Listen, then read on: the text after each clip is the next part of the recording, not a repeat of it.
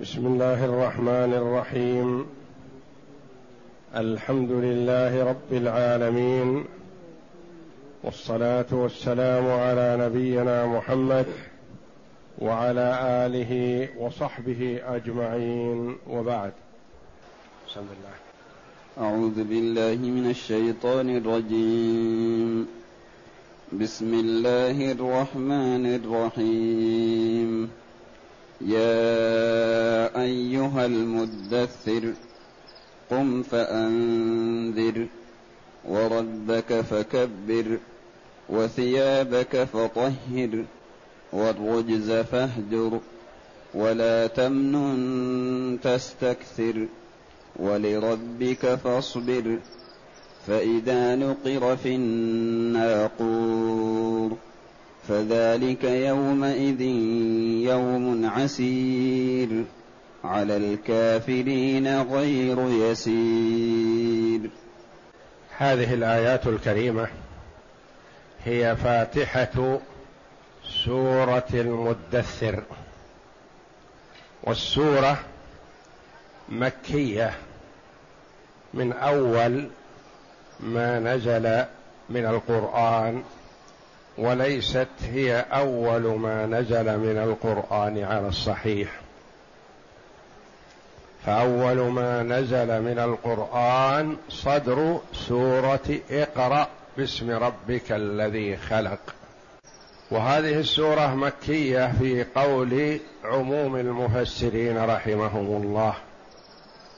وسبق أن عرفنا أن المكي من القرآن ما نزل قبل هجرة النبي صلى الله عليه وسلم من مكة إلى المدينة حتى وإن نزل خارج مكة فيقال له مكي. والمدني ما نزل بعد هجرة النبي صلى الله عليه وسلم إلى المدينة حتى وإن نزل في الأسفار أو في مكة أو في المشاعر أو في غيرها. يقال له مدني يعني بعد هجرة الرسول صلى الله عليه وسلم إلى المدينة. فهذه السورة مكية. يقول الله جل وعلا يا أيها المدثر. خطاب للنبي صلى الله عليه وسلم وذلك أن النبي صلى الله عليه وسلم كما قال كثير من المفسرين لما بدأ برسول الله صلى الله عليه وسلم بالوحي أتاه جبريل فرآه رسول الله صلى الله عليه وسلم على سرير بين السماء والأرض. كالنور المتلألئ ففزع صلى الله عليه وسلم ووقع مغشيا عليه.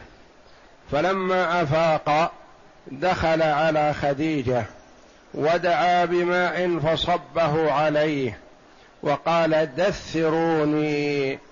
فدثروه بقطيفة فأنزل الله جل وعلا عليه يا أيها المدثر. وأخرج البخاري ومسلم رحمة الله عليهما وغيرهما عن جابر بن عبد الله أن أبا سلمة بن عبد الرحمن قال إن أول ما نزل من القرآن يا أيها المدثر. فقال له يحيى بن أبي كثير يقولون إن أول ما نزل من القرآن يا أي اقرأ باسم ربك الذي خلق. فقال أبو سلمة سألت جابر بن عبد الله عن ذلك وقلت له مثل ما قلت. فقال جابر لا أحدثك إلا ما حدثنا. رسول الله صلى الله عليه وسلم قال جاورت بحراء المجاورة النزول يعني نزل كان عليه الصلاة والسلام قبيل النبوة حببت إليه الخلوة لأنه كره ما كان عليه قومه من الشرك وعبادة الأوثان والأعمال السيئة فكان يحب الخلوة عليه الصلاة والسلام فيخلو بغار حراء يتعبد ويذكر الله جل وعلا. قال جاورت بحرى فلما قضيت جواري يعني الأيام التي خصصها للإقامة في غار حرى ينزل بعدها إلى أم المؤمنين خديجة رضي الله عنها زوجه وإلى أهله ويقيم عندهم ما شاء الله ويتزود لخلوته الأخرى وهكذا. فلما قضيت جواري هبطت فنوديت يعني سمع مناديا يناديه. فنظرت عن يميني فلم أر شيئا. ونظرت عن شمالي فلم أر شيئا. ونظرت خلفي فلم أر شيئا فرفعت رأسي فإذا الملك الذي جاءني بحرى جالس على كرسي بين السماء والأرض. فجثثت منه رعبا فرجعت فقلت دثروني فنزلت يا أيها المدثر إلى قوله والرجز فاهجر.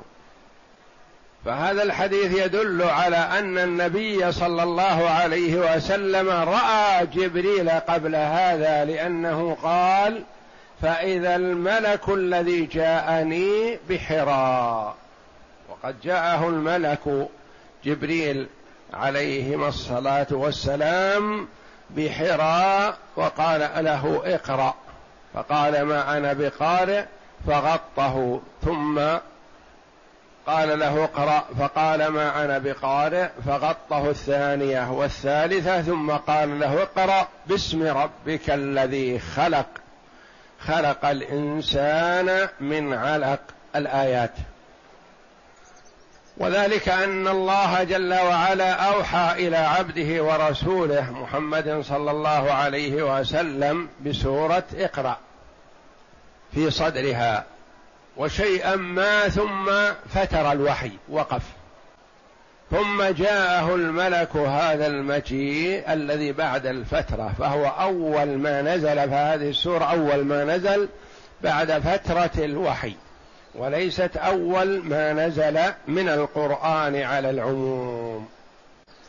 والمدثر معناه المتغطي أو المتلفلف بثيابه. وقوله دثروني يعني غطوني لما يحس به صلى الله عليه وسلم من الرعب والخوف. والدثار هو الذي يكون فوق الثياب. والشعار هو الذي يلي الجسد. كما قال النبي صلى الله عليه وسلم الأنصار شعار والناس دثار. سمي الشيء القريب الأدنى شعار لأنه يلي البشرة. يا أيها المدثر وفي قراءة لأبي المتدثر. المدثر أصلها المتدثر. فأدغمت التاء في الدال. فصارت يا أيها المدثر. قم. يأمره الله جل وعلا بالقيام بالنذارة. قم فأنذر. خوف. النذارة التخويف. خوف الناس من عاقبة ما هم عليه من الشرك بالله.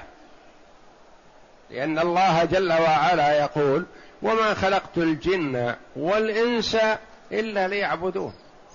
وقال تعالى إنه من يشرك بالله فقد حرم الله عليه الجنة ومأواه النار. فالنبي صلى الله عليه وسلم بشير يبشر من أطاع الله جل وعلا بالجنة. ونذير يخوف من عصى الله بالنار. وصفته صلى الله عليه وسلم فهو بشير ونذير.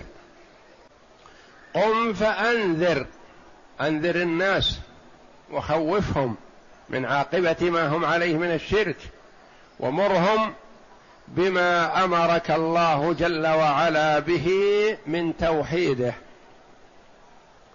قم فأنذر وربك فكبر. وربك فكبر. أي كبر ربك. فهو كبير جل وعلا. لا أكبر منه. فهو الكبير المتعال. له الكبرياء وله العظمة جل وعلا. وربك فكبر. قال العلماء دخلت الفاء على قوله كبر وربك كبر فدخلت الفاء لأنها على معنى الجزاء يعني مهما يكن الأمر كبر ربك فكبر الله كما دخلت على الآيات بعدها وربك فكبر وثيابك فطهر والرجز فاهجر. الفاء هذه واقعة فيما هو في معنى الجزاء وليس بجزاء وثيابك فطهر. وثيابك فطهر. قيل فيها المراد بالثياب معان. قيل المراد الثياب الملبوسة لأن من عادة المشركين تطويل الثياب. وسحبها خيلاء وتكبر فتصيبها النجاسة. فأمر صلى الله عليه وسلم بتطهير الثياب لأنه سيؤمر بالصلاة ولا تصح الصلاة إلا بطهارة الثوب والبقعة والبدن. وثيابك قيل المراد بها الثياب الملبوسة. وقيل المراد الثياب ثيابك فطهر يعني جسمك. وقيل قلبك. وقيل روحك. طهرها بتوحيد الله جل وعلا. ونبذ الشرك. وثيابك فطهر. يقال في في العر عند العرب نقي الثياب.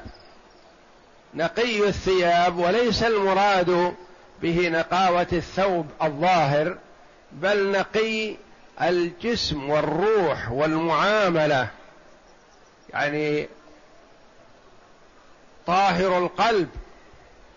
فقد يعبر بالثياب ويراد البدن أو يراد الروح والقلب. وقيل المراد بالتطهير هنا التقصير لأنه يلزم من أراد طهارة ثوبه أن يقصره لأنه إذا أطاله فهو عرضة لأن يكون نجس. الآن الذين يسحبون ثيابهم ويجرونها ما تكون طاهرة أسفلها. لأنهم يمرون بأراض طاهرة وأراض نجسة ويمرون بمياه طاهرة وبمياه نجسة. فالذي يسحب ثوبه زيادة على ما في سحب الثوب وجره من الخيلاء وأن الله لا ينظر إلى من جر ثوبه خيلا زيادة على هذا فهو عرضة للنجاسة. غالبا ما يسلم من النجاسة. وثيابك فطهر يعني قصرها لا تكن مثل قومك المشركين الذين يجرون ثيابهم خيلاء وعظمة. وثيابك فطهر قد يراد بها البعد عن الغدر والخيانة. يقال مثلا فلان نقي الثياب بمعنى أنه حسن المعاملة وصدوق فيما يقول ولا يغدر ولا يخون ولا منافاة بين هذه المعاني فكلها معان شريفة مأمور بها شرعا مأمور بطهارة الثياب الثياب الملبوسة مأمور بتقصير الثياب لئلا تصيبها النجاسة وللبعد عن الخيلاء والتعاظم. مأمور بالبعد عن الخدر عن الغدر والخيانة. مأمور بالبعد عن الكبرياء والخيلاء في هذا كله. وثيابك فطهر والرجز فاهجر. الرجز الرجز بالزاي ويأتي بالسين. فاجتنبوا الرجس من الأوثان. قالوا الزاي والسين أختان. تنوب إحداهما عن الأخرى.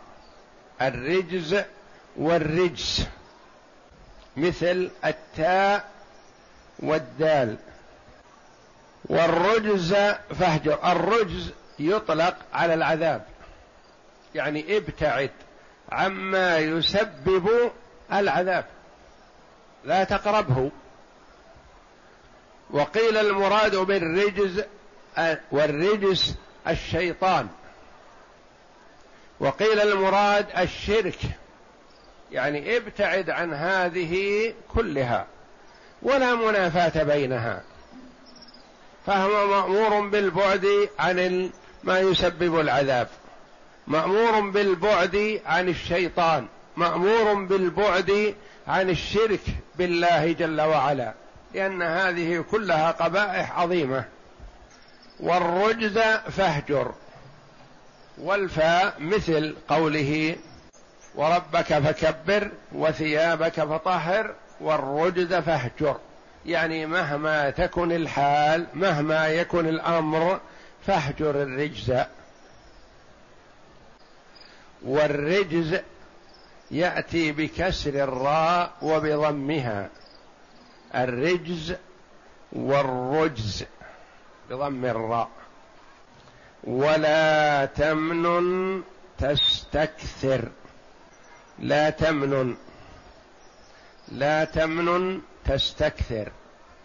يعني لا تعطي العطية تطلب الزيادة عليها. وإن كان هذا جائز في الناس لكن النبي صلى الله عليه وسلم مأمور بمكارم الأخلاق. فلا يعطي العطية يريد أكثر منها. هذا قول. لجمع من المفسرين. تمن يعني تعطي العطية تطلب أكثر منها. ولا تمن تستكثر. أي لا تمن بطاعتك وعملك على ربك. فالله جل وعلا هو الذي وفقك لهذا. بل استكثر من الطاعة. فسعادتك وسعادة أمتك بالإكثار من الطاعات. فعملك لربك ليس كعملك لغيره. تعمل العمل للشخص ليعطيك الشيء الكثير. ولكن تعمل أنت لربك لأنه يستحق ذلك تبارك وتعالى. فلا تمنن بطاعتك ولا تقل تستكثر عملك. مهما كثر عملك فلا تستكثره لأنه يسير وقليل بالنسبة لما يجب في حق الله تعالى. ولا تمنن تستكثر. لا تنعم بشيء مستكثرا أي طالبا للكثرة كارها أن ينقص المال بسبب العطاء. فيكون الاستكثار هنا عبارة عن طلب العوض كيف كان. وقيل المعنى لا تمنن على ربك بما تتحمله من اعباء الرسالة والنبوة كالذي يستكثر ما يتحمله بسبب الغير. وقال ابن كيسان لا تستكثر عملا فتراه من نفسك. إنما عملك منة من الله عليك إذ جعل لك سبيلا إلى عبادته. فالعبد إذا تعبد ربه جل وعلا فتلك منة من الله جل وعلا على عبده هو الذي يمن عليه بهذا. ولا يمن العبد على ربه بأنه عمل وعمل لأن الله هو الذي وفقه وهو الذي هداه لهذا وعمله يعود على نفسه بالخير. ما دام خيرا فعمله يعود لنفسه. قال ثبت في صحيح البخاري من حديث يحيى بن أبي كثير عن أبي سلمة عن جابر رضي الله عنه أنه كان يقول أول شيء نزل من القرآن يا أيها المدثر. وخالفه الجمهور فذهبوا إلى أن أول القرآن نزولا قوله تعالى اقرأ باسم ربك الذي خلق. كما سيأتي ذلك هنالك إن شاء الله تعالى. ووجه الجمع أن أول شيء نزل بعد فترة الوحي هذه السورة. يعني ليس أول شيء نزل على الإطلاق وإنما بعد فترة الوحي. لأن الله جل وعلا يريد أن يشوق رسوله صلى الله عليه وسلم إلى الوحي. أعطاه شيئا من الوحي ثم فتر. ليشتاق صلى الله عليه وسلم إلى الوحي. نعم. أخرج الإمام أحمد رحمه الله تعالى عن جابر بن عبد الله رضي الله عنه أنه سمع رسول الله صلى الله عليه وسلم يقول ثم فتر الوحي عني فترة فبين أنا أمشي سمعت صوتا من السماء فرفعت بصري قبل السماء فإذا الملك الذي جاءني قاعد على كرسي بين السماء والأرض فجئت منه فريقا حتى هويت إلى الأرض فجئت أهلي فقلت لهم زملوني زملوني زملوني فأنزل الله تعالى يا أيها المدثر قم فأنذر. ثم حمي الوحي وتتابع. حمي الوحي بمعنى تكاثر. صار يكثر نزوله على النبي صلى الله عليه وسلم. نعم. قوله تعالى قم فأنذر أي شمر عن ساك العزم وأنذر الناس. وبهذا حصل الإرسال كما حصل بالأول النبوة. وربك فكبر أي عظم. وقوله تعالى وثيابك فطهر. قال الأجلح الكندي عن إكرمة عن ابن عباس رضي الله عنهما أنه أتاه رجل فسأله عن هذه الآية. وثيابك فطهر. قال لا تلبسها على معصية ولا ولا على قدره ثم قال أما سمعت قول غيلان بن سلمة الثقفي؟ فإني بحمد الله لا ثوب فاجر لبست ولا من غدرة أتقنع. والرجز فاهجر. وقوله والرجز فهجر قال علي بن أبي طلحة عن ابن عباس والرجز هو الأصنام فاهجر. وقال إبراهيم والضحاك والرجز. الرجز الأصنام يعني اهجر الأصنام التي يعبدها كفار قريش. وقال إبراهيم والضحاك والرجز فهجر أي اترك المعصية وعلى تقدير وعلى تقدير فلا يلزم تلبسه بشيء من ذلك كقوله تعالى يا أيها النبي اتق الله ولا تطع الكافرين والمنافقين. وكقول موسى وقوله عن موسى وقال موسى لأخيه هارون اخلفني في قومي وأصلح ولا تتبع سبيل المفسدين. وقوله تعالى ولا تمنن تستكثر. قال ابن عباس لا تعطي العطية تلتمس أكثر منها. وقال الحسن البصري لا تمنن وفي قراءة لا تمن بالإدغام وبفك الإدغام. نعم. وقال الحسن البصري لا تمنن بعملك على ربك تستكثره. وكذا قال الربيع بن أنس ولربك فاصبر اصبر على طاعة الله واصبر على ما حملك الله جل وعلا من أعباء الرسالة فإنها حمل عظيم يستدعي الصبر والتحمل ولربك فاصبر. اصبر على طاعته واصبر عن معصيته. والله جل وعلا وعد الصابرين بالثواب العظيم. فقال تعالى إنما يوفى الصابرون أجرهم بغير حساب.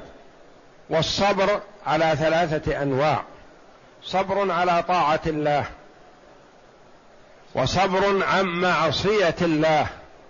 وصبر على أقدار الله المؤلمة. وكلها أنواع الصبر الثلاثة هذه تجتمع في الصيام. ولهذا قال الله تعالى في الحديث القدسي كل عمل ابن آدم له يقول الله إلا الصيام فإنه لي وأنا أجزي به. لا يقدر قدره إلا الله. لما اشتمل عليه من أنواع الصبر الثلاثة ففيه الصبر على طاعة الله. وفيه الصبر عن معصية الله وفيه الصبر على أقدار الله المؤلمة الجوع والعطش. ولربك فاصبر فإذا نقر في الناقور فذلك يومئذ يوم عسير. إذا نقر النقر التصويت ويقال نقر باسمه بمعنى صوت باسمه. فلان نقر باسم فلان يعني صوت باسم فلان. والنقر التصويت ويراد به هنا النفخ في البوق النفخة الأولى أو النفخة الثانية. والنفخة الأولى فيها الصعق الموت. والنفخة الثانية فيها القيام. والصور ينفخ فيه إسرافيل عليه الصلاة والسلام فتتطاير الأرواح. يقال إن فيه ثقوب بعدد أرواح بني آدم. من كل ثقب تخرج روح فتذهب إلى جسدها الذي كانت معه في الحياة الدنيا.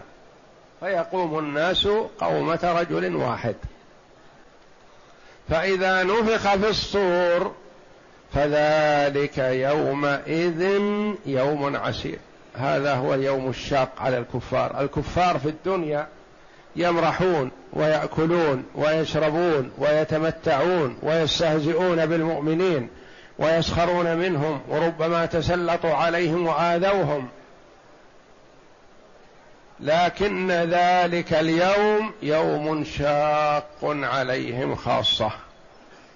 فإذا نفخ في الصور في الآية فلا أنساب بينهم يومئذ ولا يتساءلون لأن كل إنسان مشغول. يومئذ يوم عسير على الكافرين. يوم شاق يوم مؤلم على الكفار. قيل هو سهل على المؤمنين لأنهم يحشرون إلى الله جل وعلا يأتون إليه كالوفود القادمة الرجل القادم على أهله من مكان بعيد ومنذ زمن بعيد سافر عنهم. فهم فهو يفرح بهم ويفرحون به. وقيل انه المراد إنه والله على يوم عسير على الكل لكنه على الكافرين أشد لأن فيه فزع وفيه أهوال وفيه أمور يتخوف منها حتى الرجل الصالح ويتخوف الأولياء والرسل عليهم الصلاة والسلام. وحينما يطلب من الرسل والأنبياء وأولي العزم الشفاعة لهم إلى الله يعتذرون لما هم فيه. على الكافرين غير يسير. هو يوم عسير. على الكافرين غير يسير. ليس بسهل بل هو صعب عليهم. قال بعض العلماء هذه الفقرة من الآية أشعرت بأنه يسير على المؤمنين. وقال آخرون بل هو عسير. فيه عسر على الكل. لكن شدته على الكفار أكثر والمؤمنون يكون عندهم شيء من الفزع ثم يذهب إذا بشروا لأن الملائكة تتلقى الصالحين فتبشرهم وتلتقي بهم في ثلاثة مواطن التي هي أخوف ما يكون. عند خروج الروح إن الذين قالوا ربنا الله ثم استقاموا تتنزل عليهم الملائكة ألا تخافوا ولا تحزنوا وأبشروا بالجنة التي كنتم توعدون.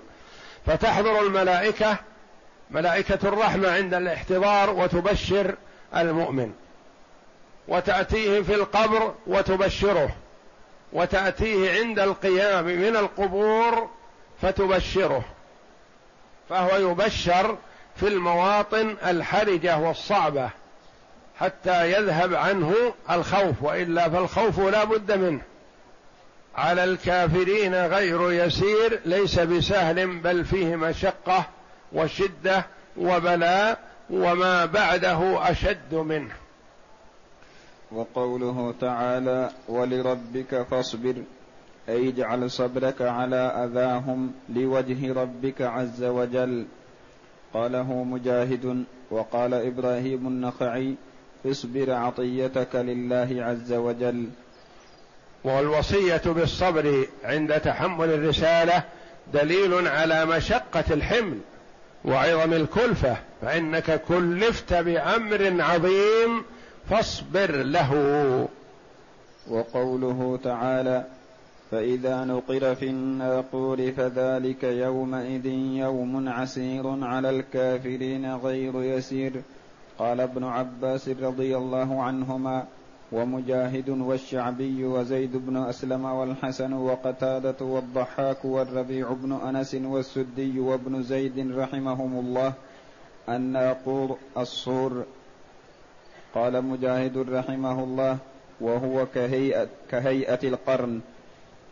وقال ابن أبي حاتم حدثنا أبو سعيد الأشج قال حدثنا أسباط بن محمد عن مطرف عن عطية العوفي عن ابن عباس رضي الله عنهما في قوله تعالى فإذا نقر في الناقور فقال قال رسول الله صلى الله عليه وسلم كيف أنعم وصاحب القرن قد التقم القرن وحنى جبهته ينتظر متى يؤمر فينفخ؟ فقال قال أصحاب رسول الله صلى الله عليه وسلم ورضي الله عنهم فما تأمرنا يا رسول الله؟ قال قالوا قولوا حسبنا الله ونعم الوكيل على الله توكلنا.